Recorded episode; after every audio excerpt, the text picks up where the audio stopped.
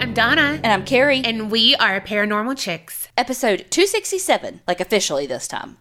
Because I'm pretty sure I said that like two episodes ago. Mm-hmm. And so it's it's officially two sixty-seven. So last week, I uh, talked about how I was in an interstitial cystitis flare, which is basically like a chronic bladder inflammation illness that I have that like sometimes gets really bad, sometimes it's better, blah, blah, blah, blah. Well, I'm so glad I said it because a couple of people reached out and were like, me too, you know, and that people were struggling with it. So I'm glad I said it because I was like, am I whining? Am I, you know, like I don't want to be like, oh, my ailments. You know how Tiffany hates her ailments. And so I didn't want to be like whiny, but I'm so glad I said it. Me too. If someone is struggling with something like that, they could have that and be like, huh, let me bring this up. Because I would have never, one, I wouldn't have done it because I wouldn't have known how to say it. But I think it's good to talk about our ailments. You know, you can skip if you hate them, like Tiffany.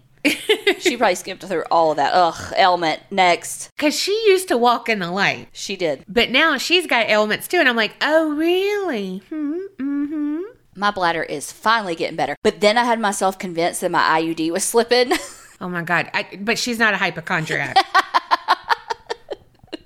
It's not. I'm fine. But I did convince myself for a minute. What else did you convince yourself of? I don't remember. A prolapsed uterus. Oh, well, because if my I U D was slipping, oh. It would do that. Or could do that. But this is scary. She will freak herself out, complain, tell everyone about it, but not go to the doctor. Well, because this is this wasn't something that was like doctor needed. Because they're not going to, I mean, it wasn't needed. What do they do if you have a prolapsed uterus? But I didn't. Because I, I didn't. I knew I didn't. But I just Well, was then why say it? Because I want you to know. And I'm pretty sure it literally comes out when it's, you have a prolapse. Me too. That's what I thought. Well, I only knew that from uh, Howie Mandel, but it wasn't a uterus. It was something else. I can't remember. Rectum. Yeah, that tweet or whatever, and mm-hmm. It was all over TikTok.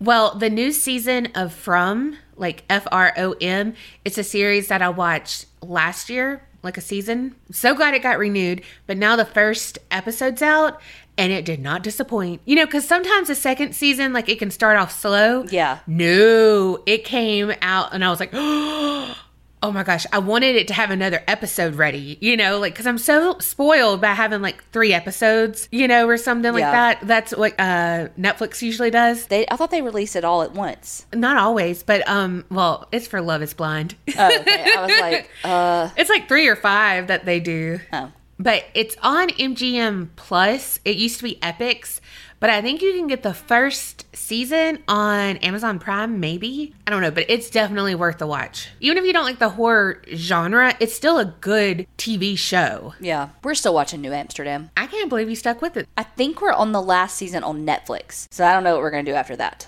Colby and I went to the driving range the other day. Well, yesterday. You know, because I got to get good with all the clubs. I mean, I'm not good with any, but like not terrible. And let me just say, I got real mad a couple of times. Like one time Colby like looked up at me because I got so mad. Did you do your shrill like? No, because it's like, it was like quiet. There mm. was like probably eight other people out there. So it was just like an under the breath, like, God damn it. He like looked up. When I miss the ball, it makes me exhausted and it pisses me off. But I'm trying. I'm getting better. Can only go up when you're terrible. That's not true. You could stay terrible. But I just don't. I have no core strength and never have. I legitimately can remember being a kid. You know, all kids are active, whatever. Like, kids are strong, you know, just naturally mm-hmm. You're strong. And I did gymnastics and played softball and all that. So, like, I was an active kid, rode bikes, all the things. But I can remember being in gymnastics. As a kid, I could not stand up from a front roll without using my hands. Like, yeah. Could not do it. I have no core strength and never have. But I'll tell you what you do have. No. Uh-huh. You thought I was... Picture runners! Set- no, you thought I was setting you up, and I'm not. uh, what? A live show coming up oh. this summer. Yeah, but c- can we tell them Patreoners first? Okay. Thank you so much, Paige K from Georgia. Jessica S from Ohio. And Angelina S from Texas. Which is where we're going to be in that live show she's about to tell y'all about. But if you want to be a Patreoner, if you want an episode shout out and all the extra bonus episodes that they're getting a month, nope, a week, well, and a month. Anyway, head on over to patreon.com slash the APC podcast. But yes, like Donna said, we have a live show coming up. It's going to be at the True Crime Podcast Festival in Austin, Texas, the weekend of August the twenty-fifth. So we'll have the show followed by paranormal themed bingo that we're going to host. The hostess with the mostest. Anxiety. We will both be on Buspar. Don't worry. Heavily medicated with Buspar. But we're also doing stuff outside of the festival. Like, we're having our own little meetup, and we're doing a paranormal investigation. And those, everyone's invited to. You do have to pay for the paranormal investigation. You have to pay for your food at the meet and greet. But it will be at Star Bar, I believe is where it is. I don't know. Creep Mom and Morgan, shout out to y'all for planning everything. Okay, so I thought my Tinder crusade was... Crusade, is that a word? No. I mean, it's, it's a, word, a word, but not that. You're not fucking Joan of Arc. I mean, it was touch and go with that one, but... I told them at dinner one time, I was just like, I feel like I'm self-sabotaging myself, like, by not being productive when I could be productive, because I'm just going to be swiping and, you know, swiper, no swipey. So I hid my card or whatever you do on Tinder, and I deleted the app. Well, then last night I was really fucking bored, and I was like, I mean, I'm just going to turn off the notifications. So that way I'm not, it's not like constantly doing something, you know, because I mean, but it's just like going off. And so I'm like, oh, let me see who matched me. And then I go and swipe and swipe and swipe. So I've got it back, but I don't have the notifications on, and we're going to see how it goes. May the dick be with you.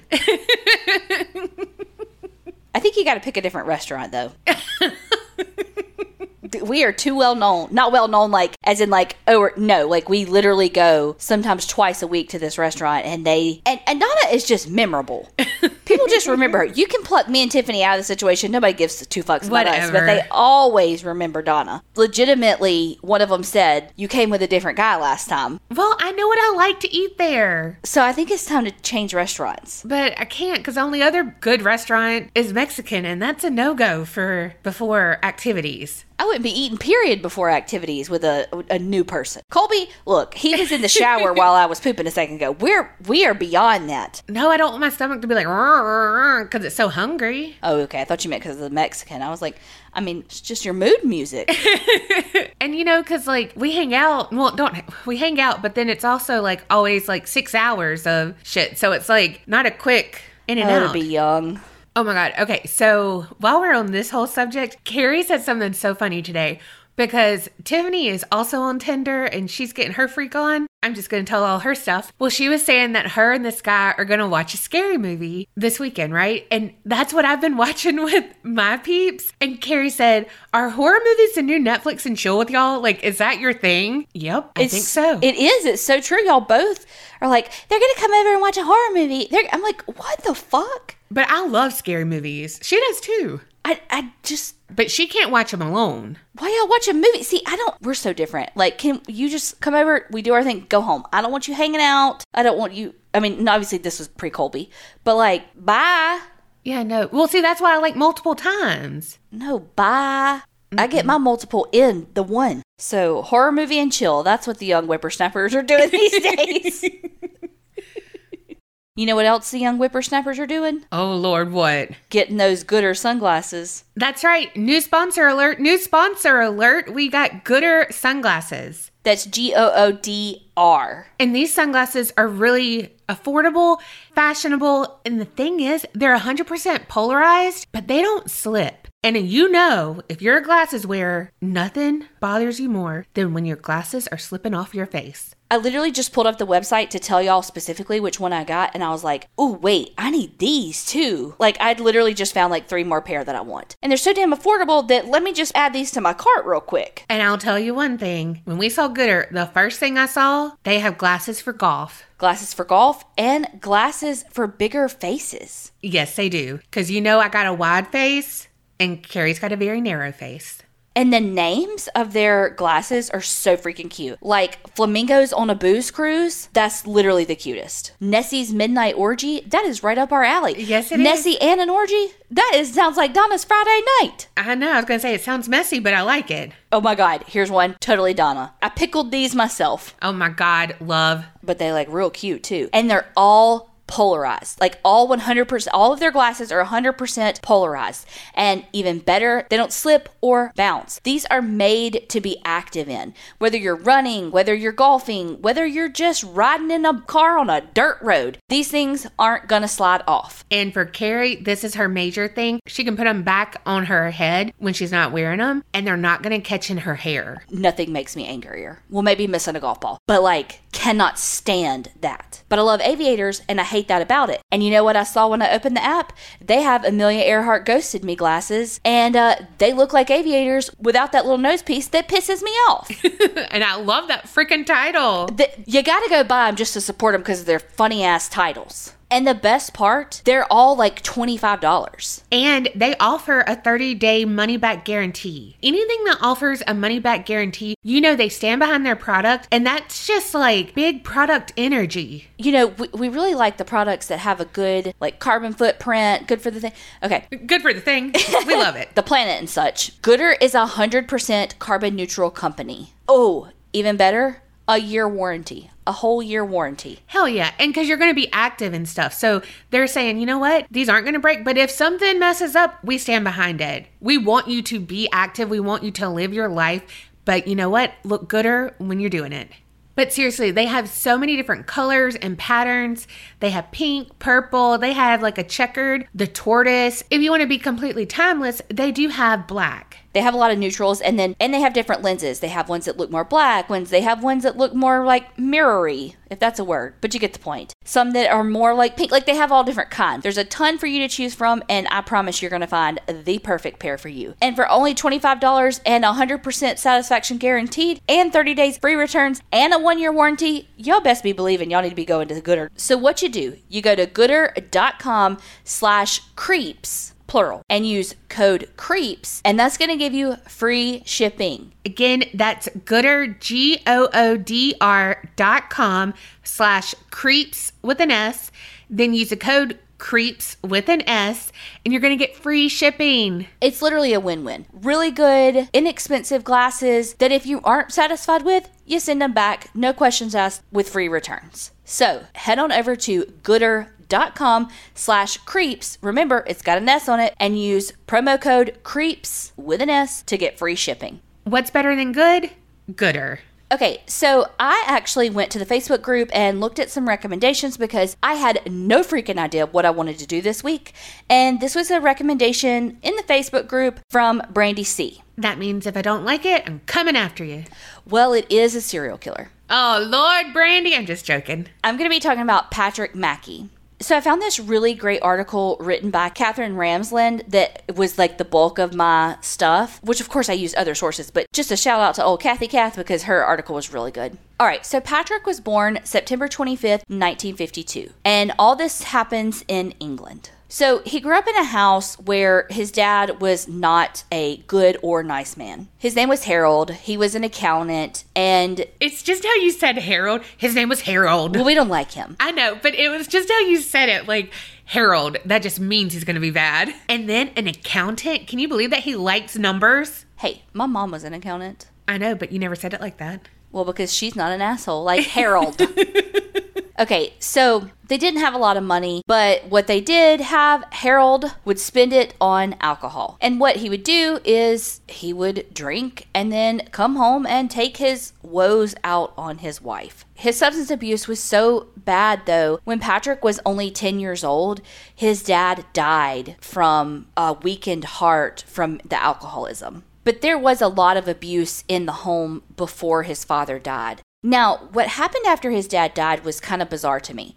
So they wouldn't let Patrick see his dad's body at the funeral. So it's almost like like he didn't have that closure, is it? I mean, he's a ten-year-old boy, and he couldn't see him because I feel like they were probably trying to not traumatize him. But it further traumatized him because then he started telling people that his dad was still alive. Like, it was almost like he didn't believe it. But in school, Patrick was a little shit. He was a liar. He always got in trouble. And like many serial killers, he had a propensity for violence against animals. You coming out with a big word.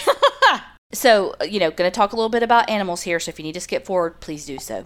They had a pet tortoise that he would set on fire. What the actual fuck? Allegedly, he would get birds and like pin them to the road and then just stand there and watch cars run over them. What? But I don't understand how he would pin a bird to the road, yeah. But... Maybe it wasn't like a paved road. Maybe. And the other thing that he would do is steal from people, especially elderly women, which, like, fuck all the way off that that's the demographic you attacked because you're a piece of shit. And from a young age, he was really interested in like death and dying, because his dad was in World War Two and apparently would tell Patrick stories about when he was in the war, the things that he saw. Like, it gives me like a Jeffrey Dahmer vibe where it's like how he and the dad got the roadkill and like dissected them, and it like kind of created this fetish, if you will, not really, but kind of, with bodies and that kind of thing, that it seems like he continued on, but to people.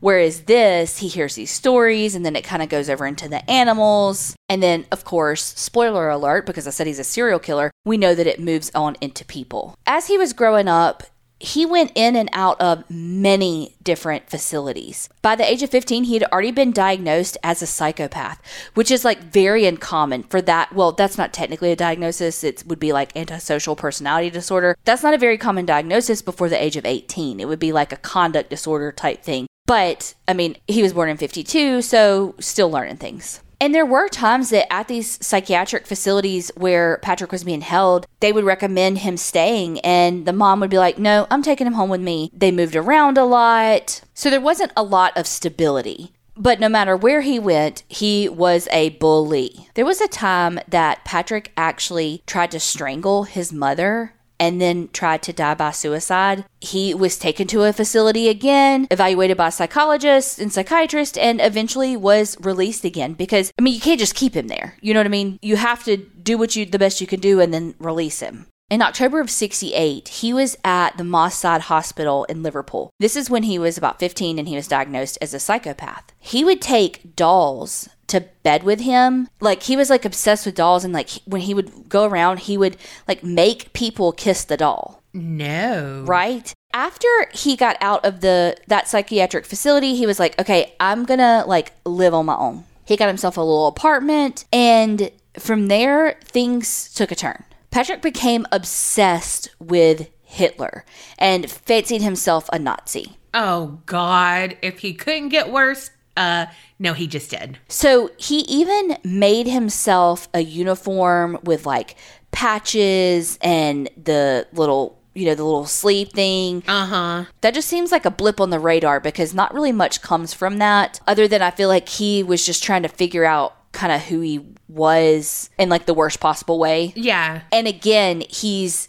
anti the mainstream. And so this being so close, at, I mean, sixty-eight, this is, you know, not that long after World War Two had ended. I mean, we're talking fifteen, twenty years, you know, and so this is still very fresh that people would be like, whoa, you are obsessed with what? I mean, we are now, but mm-hmm. Could you imagine right after this no. happened? It's like he hated, he knew he hated someone, but he didn't know who he hated. So like, let me try this. But living on his own didn't last for long because he basically had no skills and he was a terrible human being. So he had trouble keeping a job down. So he had to move back in with his mom. His sister and his mom spent time in psychiatric facilities themselves. So we know that mental illness typically travels in families, which is, I mean, hello. Okay, so you know he had the thing with the dolls while he was in the psychiatric facilities. So another thing he would do is he would build models of Frankenstein and then would stick pins in the eyes and then like burn out the eyes. Oh my gosh. It's like he was making his own voodoo dolls.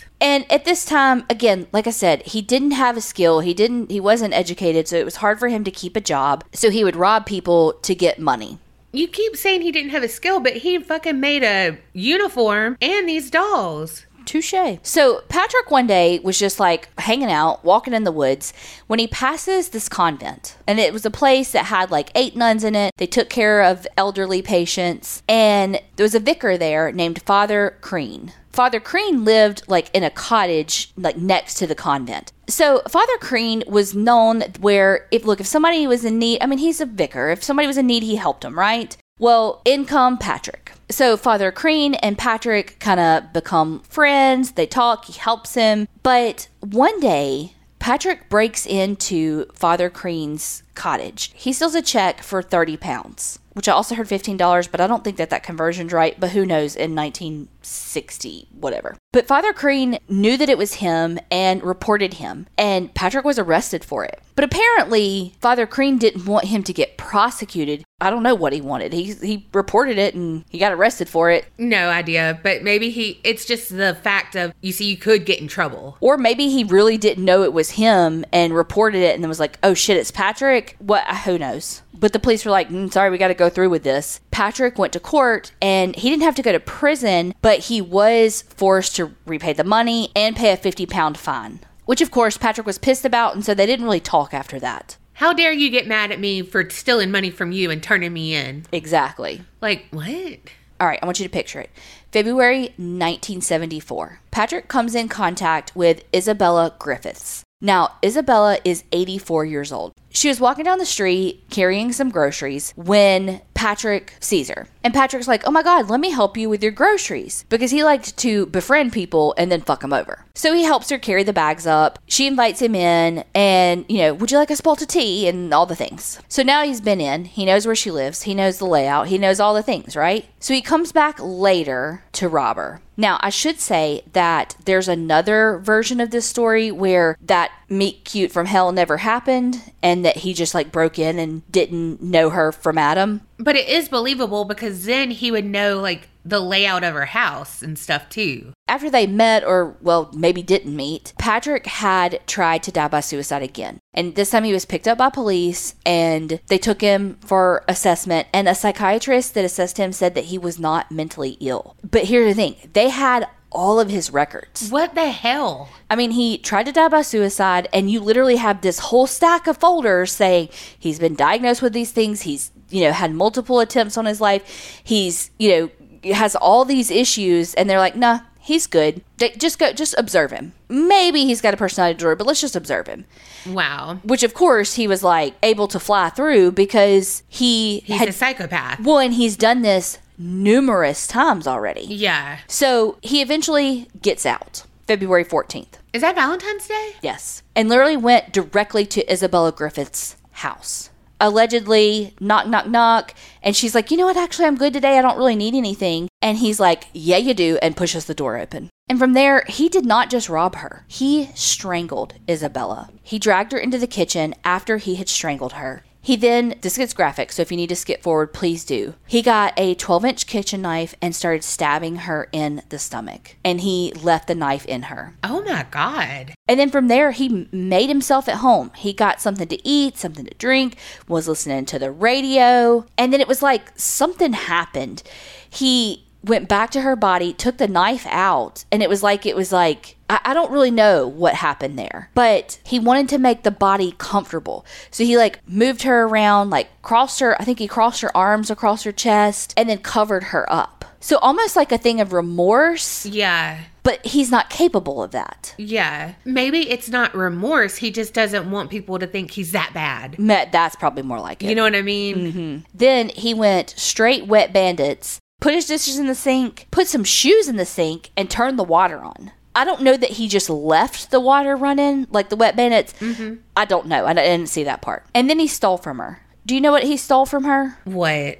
A cigarette lighter. What the fuck? He took the knife with him and threw the weapon in some bushes. Isabella Griffith's body laid there for two weeks. Oh my gosh. So that's why I don't think he left the water actually running. I don't think it would have taken two weeks for somebody to realize that the wall, you know what I mean? Yeah. And I don't know if she was in like an apartment or a house, but even if she was in a house, I feel like for two weeks that water would come rolling out. You know what I mean? Yeah. When she was found, the police thought at first she had died of natural causes, but then they saw the stab wound and were like, okay, this is, this is different. Yeah. There was no evidence left at the crime scene in the seventies. Now may have been a little bit different because you'd have all the dishes and stuff you could run for D N A, but then no. And they really had no idea who had done this. So just the very next year, on March tenth of nineteen seventy-five, Patrick sets his sights on Adele Price, who is eighty-nine. Oh my gosh. I guess somehow Adele Price has some interactions with him and maybe invites him in for a glass of water.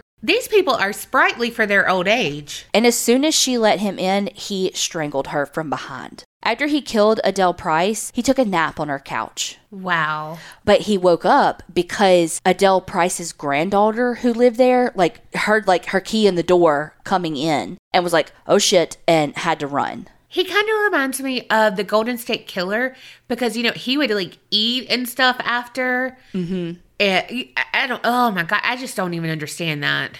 Well, when the granddaughter couldn't get in, like, I'm sure she was just, like, didn't really have the key. It was just, like, jingle, jingle, jingle. She went to go, because this was, like, a um a house with a bunch of apartments in it or flats in it.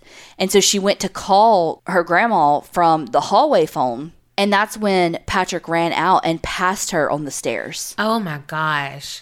And same thing with Adele Price. They thought that it was a natural cause, like she'd had a heart attack.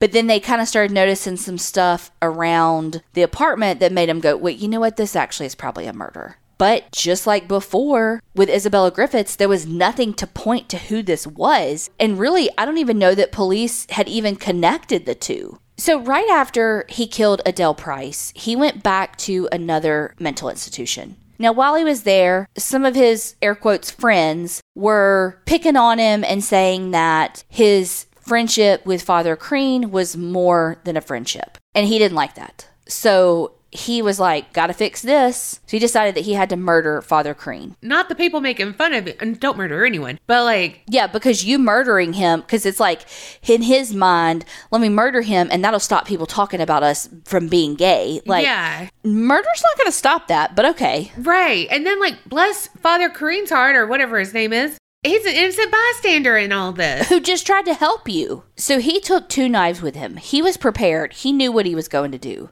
Allegedly, when he got to Father Crean's house, the door was kind of open, so he went in. And when Father Crean saw him, he knew something was up, so he tried to get out. But Patrick attacked him. They tussled around with Father Crean trying his best to fight off Patrick. Tussled. While they were fighting, Father Crean actually was able to break away and ran to his bathroom. He tried to like close a door and lock himself in there, but Patrick was fast and was able to catch up with him. So as Father Crean's trying to close the door, Patrick is pushing the door open and it makes Father Crean fall back into the bathtub. From there, Patrick continues to use his hands to beat him and then pulls out his knife. He stabs him in the neck and the side of the head. Now, this is going to be very graphic. Just so again, if you need to skip forward, skip forward. So from there, he wanted to stab him in the skull, but it wouldn't work. The knife would not go into the skull. Oh my gosh. So he went and got an axe. No! He hit him in the head and the face with the axe. At that point, Father Crean was still alive. Oh my gosh. So Patrick filled the bathtub up with water and Patrick would take his head and shove it under the water and pull it up and shove it under the water and pull it up. So fucking torturing him. Right. Apparently it was almost an hour before Father Crean passed away. At one point, he reached up to touch his head and could literally feel his exposed brain. Oh gosh. Patrick stabbed Father Crean so hard that he literally bent his knife. Oh, mm-mm. That reminds me of the Crime to Remember that I just did. Yes. On Patreon. Oh, God. The thought of that makes my whole body just like tense up. So after Patrick kills Father Crean, he just leaves like nothing ever happened. He just goes to his mom's to have dinner because on his way to kill Father Crean, he like dropped a chicken off at his mom's house. I was like, hey, cook this. What the fuck? And then like, oh, he's dead. Let me go eat my chicken. Wow. Yes. Did he clean up? Like, did he bathe? How did... I don't... I'm honestly not very sure about that. So that night, one of the nuns actually finds Father Crean and calls the police. Somehow, they knew instantly who it was. They probably had an inkling because of the whole run-in with him earlier. Yeah, the robbery and all uh-huh. of that. So just a couple of days later, police had gotten a tip that Patrick was at a friend's house. Police get there and he is quickly arrested. I know I'm leaving y'all hanging, but before we finish this story, we got to tell you about Babbel because they are back. And your girls, we love talking, but what if we could speak in a different language? I mean, we have our own language that we speak in, but we're the only two fluent in it. I want to be fluent in another language so bad. Like, it feels so daunting, the amount of time that it would require to put into learning a new language. But with Babbel, you only need ten minutes to complete a lesson. And you can start having real life conversations in as little as three weeks. Babbel is a language learning app, and it has sold more than ten million subscriptions. Babbel's expertly crafted lessons are built around real life. So it helps you have real life, practical conversations for travel, relationships, and business. I mean, most of us have probably taken a language in high school before, and I knew how to, like, ask where the library was. The library and milk. Yeah, why? Those, and that mitochondria is the powerhouse of the cell. But what makes Babbel so special is that when other language learning apps are using A I, Babbel's lessons were created by actual language experts. Over one hundred fifty of them, to be exact. And it's voiced by real native speakers, not computers. My favorite part about Babbel that really helps with my insecurities when it comes to learning a new language is that they have speech recognition technology, and that helps you improve your pronunciation and your accent. Because when you have such a thick accent, it's hard to say words in another accent. Babbel helps you be able to do that more comfortably. And there's so many different ways to learn with Babbel. They have the lessons, but you can also access podcasts, games, videos, stories, even live classes. If that's how you learn, they have that option for you. I love phone games. That is a way to keep me entertained forever, especially if you want me matching things. And even better, Babbel comes with a twenty-day money-back guarantee. So you have no reason not to start your language learning journey today. Right now, you can get up to fifty-five percent off your subscription when you go to babbel.com slash creep. That's Babbel, B A B B E L dot com slash creep for up to fifty-five percent off your subscription. And look, summertime is right around the corner. If you are lucky enough to be traveling abroad, you need to know how to speak the language. You need to know how to ask for the bathroom, the library, a glass of milk, whatever you need. So for up to fifty-five percent off your subscription, you gotta go to babbel.com slash creep. That's C R E E P. All right, back to Patrick. Patrick was arrested, and in less than thirty minutes, that motherfucker had spilled the beans. He told police not only about murdering Father Crean, but he ended up confessing to like eight murders. Wow. At first, he only admitted to Isabella and Adele and Father Crean. So we'll talk about some of the people that he confessed to, but he ended up recanting all of the confessions. Now, there's some moving parts of he was getting psychiatric assessments while he was in prison.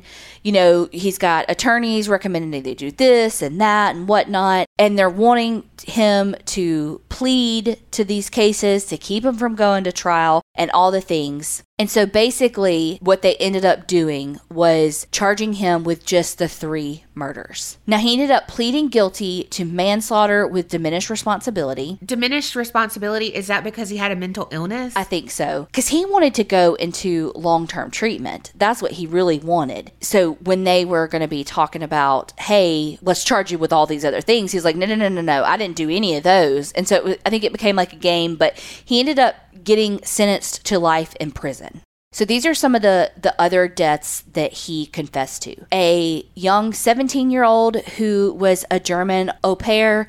Her name was Heidi Milk, M N I L K. I hope I pronounced that right. This was in July of seventy-three. He said that he threw her from a moving train, but he did stab her as well, and that she was his first murder. I mean, that could be it, because he's like, wait, I need to go older. She fought back or whatever. Well, and there were a lot of train rides in this story, too, that we didn't really talk about, like back and forth to different places, like to his mom, to the this, to that. So, because he lived in London, there was, there was a lot of back and forth. And so that very well could have happened. He said that he killed Mary Hines, that basically he killed her the same way he killed the other two elderly women, that there was a man that was um, homeless. Um, he threw him off a bridge. And then fifty-seven-year-old Stephanie Britton, he said that he stabbed her and her four-year-old grandson, Christopher Martin. He had to kill the grandson because he was a witness. Oh my gosh. And like for that, there's been nobody else even considered for this. Then there was a, a man who worked at a store named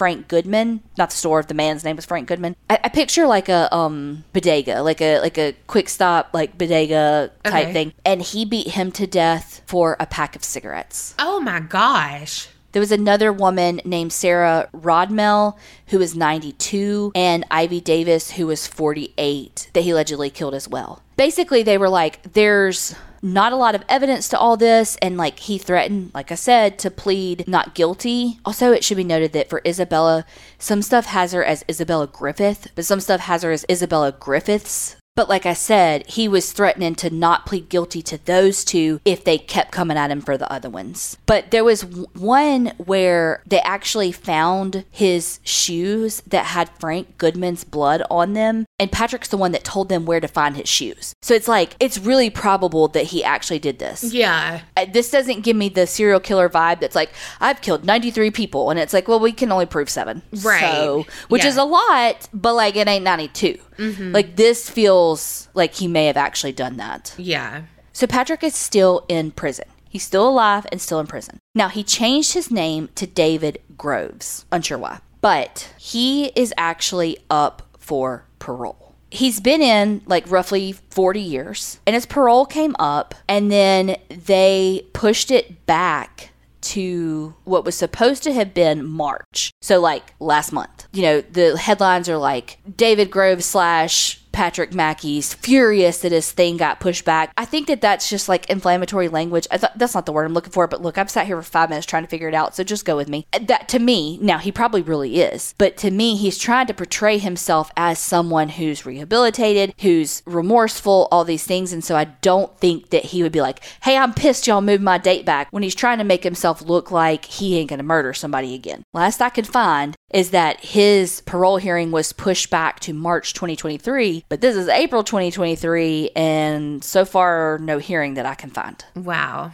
And like a lot of stuff calls him the forgotten serial killer of England. I'd never heard of him. Yeah. It's sad because it's probably who he targeted. Uh-huh. And also it's like he killed them. But then when you think of a serial killer, people usually think it's going to be more. Like there's usually more of like a fetish or, or sexual, com- not fetish, but sexual component to it. Yeah. Because some stuff was talked about how like when Father Crean touched his head, if that actually happened, that it like made it more erotic for Patrick, but I don't know how much of it had that sexual component to him. Yeah. And that's usually what you think of when you think of a serial killer. They're like a sadomasochist type thing that mm-hmm. has a sexual component to it, and, and his didn't. He just was a psychopath that enjoyed killing. Now, are yeah. all psychopaths killers? Absolutely not. Or antisocial personality disorder, if that's truly what he had. We know that majority of them don't kill people. There just happen to be a lot of killers that have that. Yeah. That just sucks because, like, he did. He killed these people. And yeah, like people don't talk about it because it's not as salacious as mm-hmm. other serial killers. Yeah, it's not a young co-ed found naked with blah, blah. Like it yeah. just, that's not the same headlines as this poor eighty-nine-year-old. I mean, it was two weeks before somebody found her.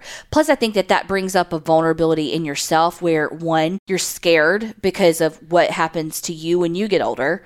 But also, too, I think makes people feel a little more shame. Like, shame on us that there's an eighty-something-year-old woman who nobody noticed for two weeks. Yeah. You know, and I, so I think that kind of brings it up in ourselves something. Yeah. Well, you know, I don't like old people, but I don't want them to be murdered. You really don't. You don't like the eighties, and you don't like people in their eighties. I don't. I love them, except for when they call me fat and tell me I need to lose weight. Hate that.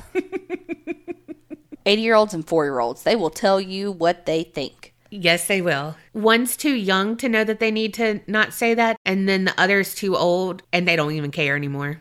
Okay, well, you talked about someone we hadn't heard about, and I'm going to talk about someone I had never heard about until Unsolved Mysteries. So, picture it. Aiken, South Carolina, nineteen seventy-five. How weird that we both are doing something in the seventies. Right. It was an ordinary night on September the seventeenth. And, well, that's a lie because there was a really bad thunderstorm going on. But, I mean, there's nothing unusual about summer showers, you know? They bring May flowers. Oh, that's April showers. No, that's April. Okay, bye. Well, Dannion and Sandy were a married couple, and they were at home watching the weather updates.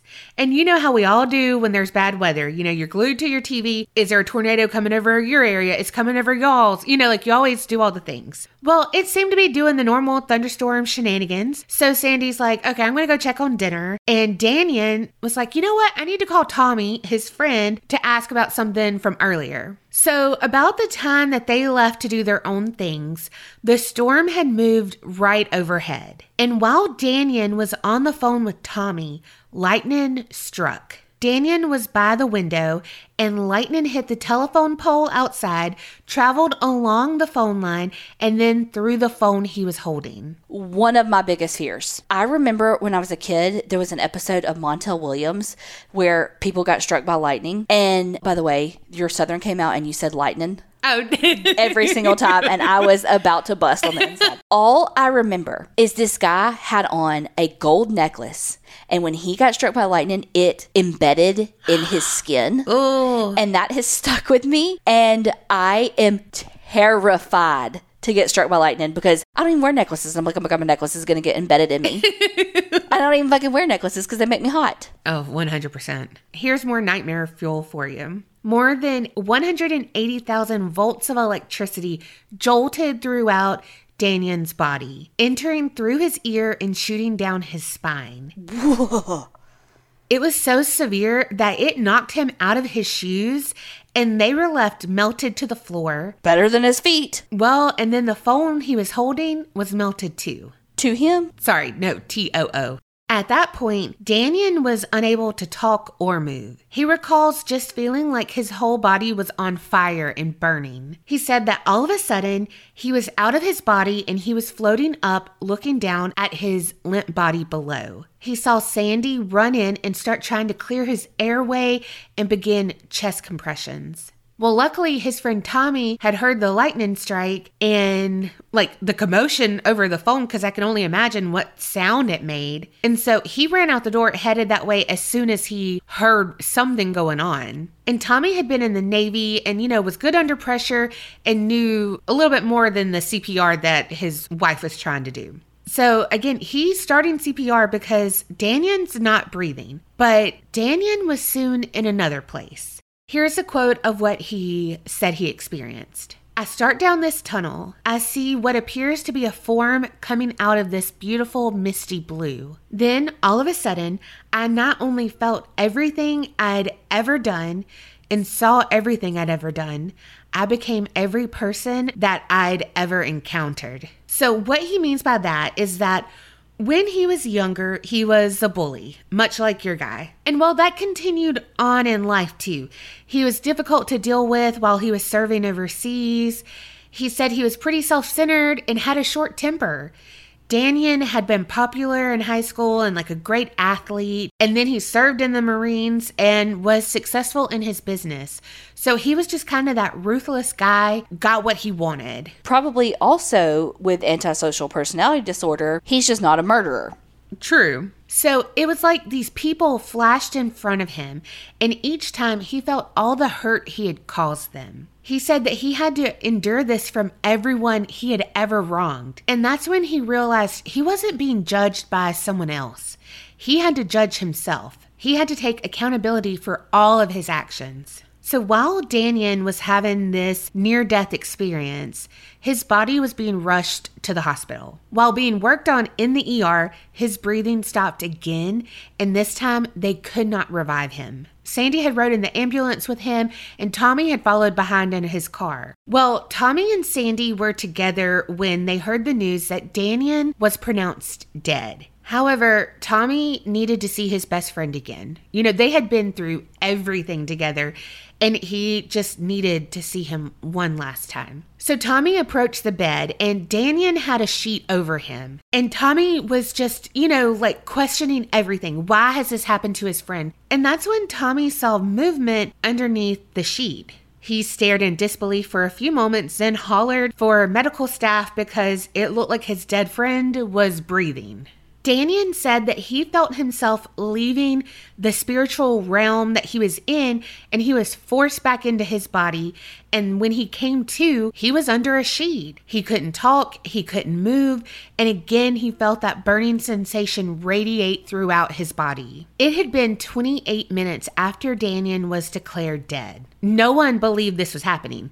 Like, this is a medical miracle for sure. The doctor said that the lightning went down Dannion's back, which you could see from the burn marks and everything throughout his body. It must have just overloaded his nervous system, which like caused him to go into cardiac arrest. And then, oh, his body is functioning again. Like the ultimate fight or flight or freeze. Right, right. Well, Dannion ended up staying in the hospital for a week after. And then he was released because, I mean, there's nothing more that they could do for him. He was still having side effects, but he didn't need a hospital stay. Mm-hmm. He was incredibly weak. His eyes were very sensitive to light, so much so that he had to wear welder's goggles at all times. Dannion was completely paralyzed for six days, then partially paralyzed for seven months after the incident. But he slowly regained all of his abilities. It ended up taking him two years to learn how to walk and to feed himself again. But Dannion seemed to have another ability that he didn't have before. He could see the future. While he was recovering,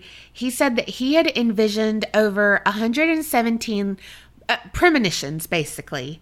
And this included Ronald Reagan being elected, the Gulf War, and even the collapse of the Soviet Union.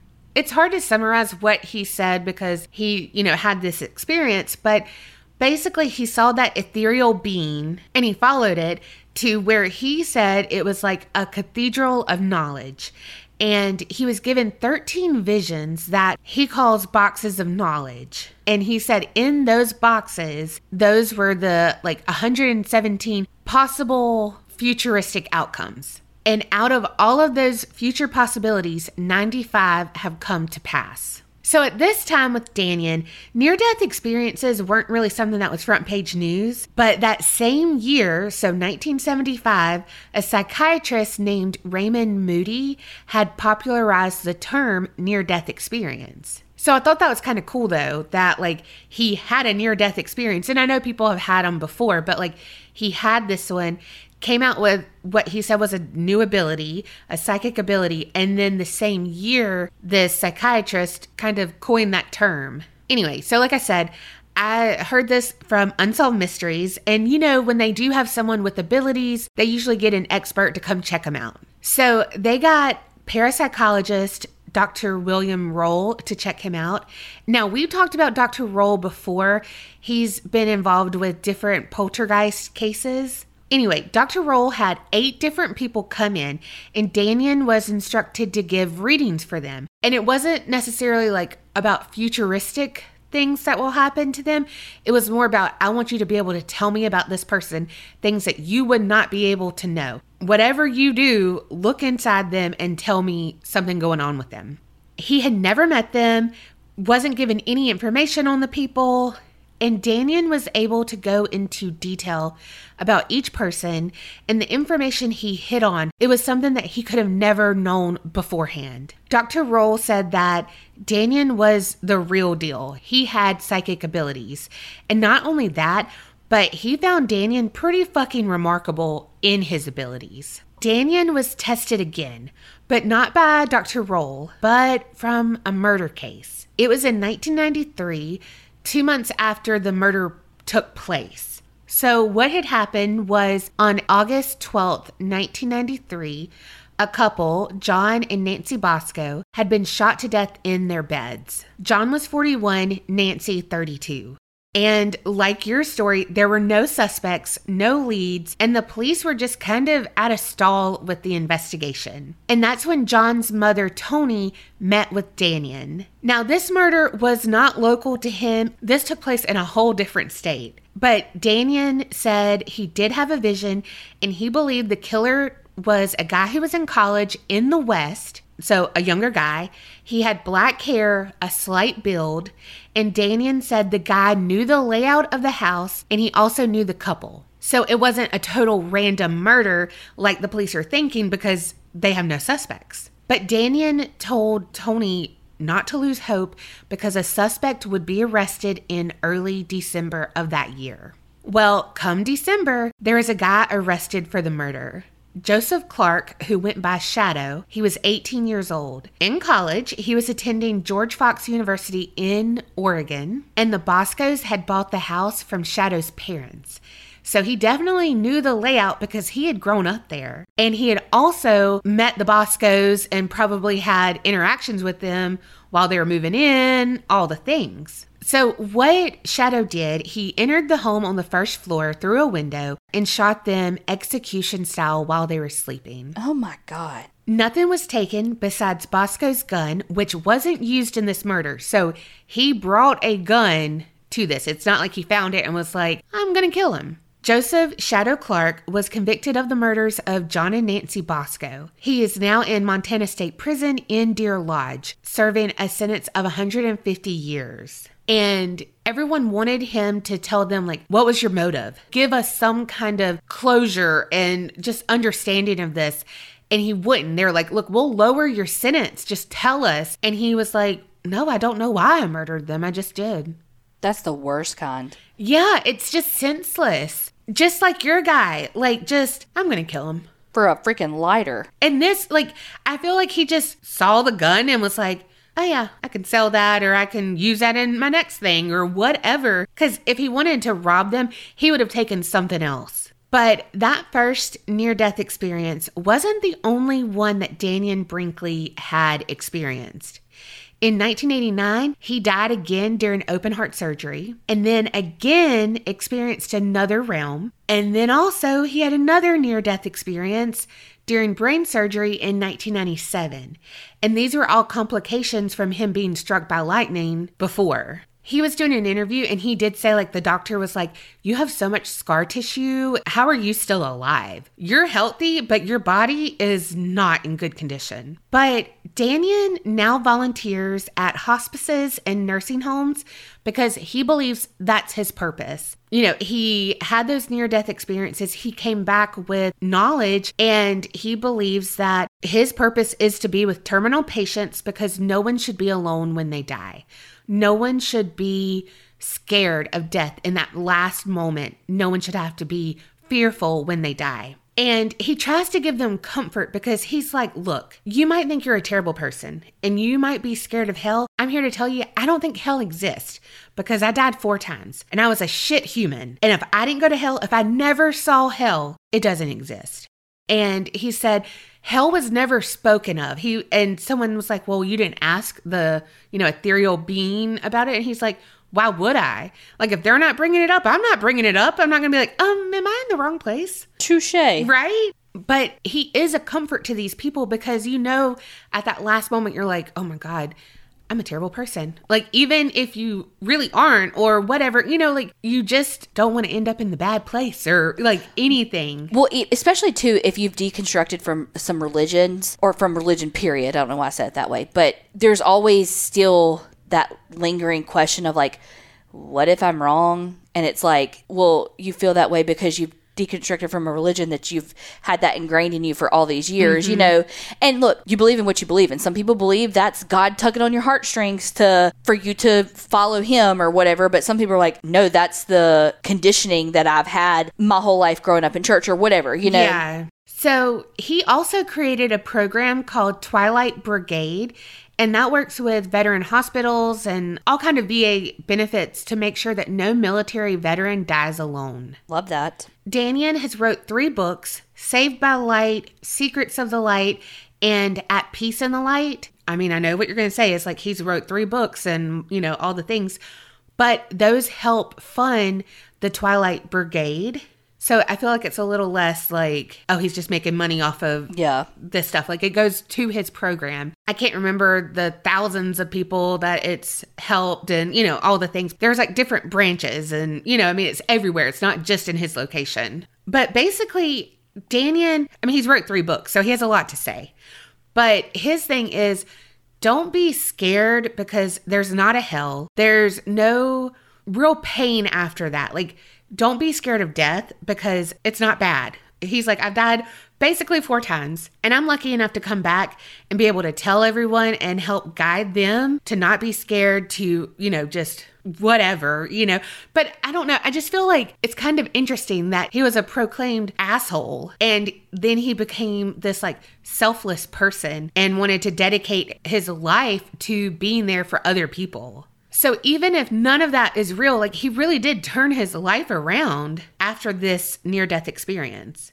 But he's been on like Oprah and probably hell fucking Montel Williams too. But yeah, I don't know. Like I just thought it was very interesting because his whole thing is, is like, there's no hell. And he kind of goes a little bit beyond me, like my thinking, uh, or comprehension, I should say, not thinking. I just can't comprehend what he's saying. But in an interview, he was just kind of talking about like, we're all spiritual beings, but some of us are tied more to like the human aspect of it than others. But like your life doesn't end. It just kind of goes on. Not really reincarnation, but he's like, you have these choices and you make these choices before, you know, you end this life or whatever. His big takeaway is basically like what we all say, like be a good person, do right by others, do right by yourself, and live your life the best way you can. Don't be like, oh, I want to do this so I don't go to hell. That's not the right way of thinking. You do it because you want to help others. According to him. According to him. Because he's like, you're the one who's going to have to judge yourself, and you're going to have to feel all of that when you do die. Oh, also, he said it wasn't like a movie. You know, people say like their life flashes before their eyes and it's like movie real kind of thing. He said like he did get like that panoramic life experience, but he actually felt everything and he became that person and felt how he had made them feel and stuff. So it wasn't like highlights from his life. It was his actions on others that he had to relive. Makes you think like, what would be my highlights reel? I know. I mean, I guess technically it's lowlights. Touché. I don't know. It would be a lot of, well, you were a bitch here, but five seconds later you were crying with the person. Mine? Yes. Yeah, for sure. Also, I don't want to speak for Donna, but I I know that we've gotten a couple of reviews where people are like, y'all bash religion, yada, yada, yada. You believe what you're gonna, what you want to believe. Like, she's not saying this guy's, everything's right, this right. is what it is. Like, she's just saying what he believed, what he experienced. So, I don't know, because I just don't want people to think that we're, like, bashing their religion if they believe in heaven and hell and right. all of that and, you know. What are your thoughts on near-death experiences? I don't know, because the brain's funny. It's trying to make sense of what it's experiencing. So I feel like for the most part, you're going to experience things that your brain knows how to experience. Yeah. So like, again, if you were taught religion, you're going to experience, I went to the light, I did this, because that's what you've That's what you've come up knowing. If you weren't raised religious, you're going to be like, well, it was kind of nothingness, or it was kind of this, or it was kind of, there was no, I had to, re- like how he did, I had to relive the things that I'd put people through or whatever. So I think just like how when you see something that you don't know what it is, your brain tries to make sense of it. So mm-hmm. it'll be like, oh, there's a face on the wall, but like it's not really a face, but your brain is trying to make sense of what this blob is. And so it makes it into a face, yeah. you know? So kind of like that, like your brain doesn't understand what's happening because you're not getting oxygen to it. Everything's shutting down. And so it's trying to make sense of it in the best way that it knows how. I don't know. I just made that up off my... Off your head? Yeah. No, that makes sense. I, I don't know. But with Dannion, he came back with an ability that he didn't have before. And I mean, I know you can say psychic stuff and blah, blah, blah. But like, I mean, I feel like he put Sylvia Brown to shame. You well, know what I mean? She's fake, so. Well, I know. Good thing. But you know, like, had like a timeline. What's with all the Montel Williams references? I don't know. Oh, you know why? Because R I P Jerry Springer. Yeah, Jerry Springer died today. Maybe that is why. What do you think? I don't think you said what you think. I honestly, I don't know about stuff. I mean, what you said makes sense to me. I feel like a near-death experience is just that. Like, it's how you said, like, your body's dying. And it makes me sad to think about, like, victims, what they experience then. Yeah. Like, oh, gosh. And because I don't know about afterlife and stuff. I mean, part of me believes in reincarnation and, you know, I, I have no real definite beliefs. But what I do know is that this made Dannion want to be better, and he was. And so I think that's something that we can all do is take an experience, whether it be scary, good, bad, whatever, and make the best out of it and really take action against it. I don't don't know. Stuff like this makes me get so reflective and everything. And well, it's so hard to separate what you were raised thinking versus what do you actually think. I don't know. It's hard. You know what this reminded me of, though? That Netflix show, The O A. And I really wish that had another season because that was so existential. It was so like, so in like the headspace. I can't even think about, you know, it just made you think of all these things and like, is this possible? Science is weird and our bodies are weird. And I, I don't know. If you haven't watched The O A, it can be a little slow. Some people love it. Some people hate it. Me and Carrie, we both loved it. We were enthralled in it. Carrie doesn't binge a season, but she stayed up late watching the show with me. Y'all let us know what y'all think. And of course, be kind because everyone has differing opinions. And you know what? Nobody actually knows. So be kind to each other's opinions. And remember, creep it real and, and don't, don't get scared. scared.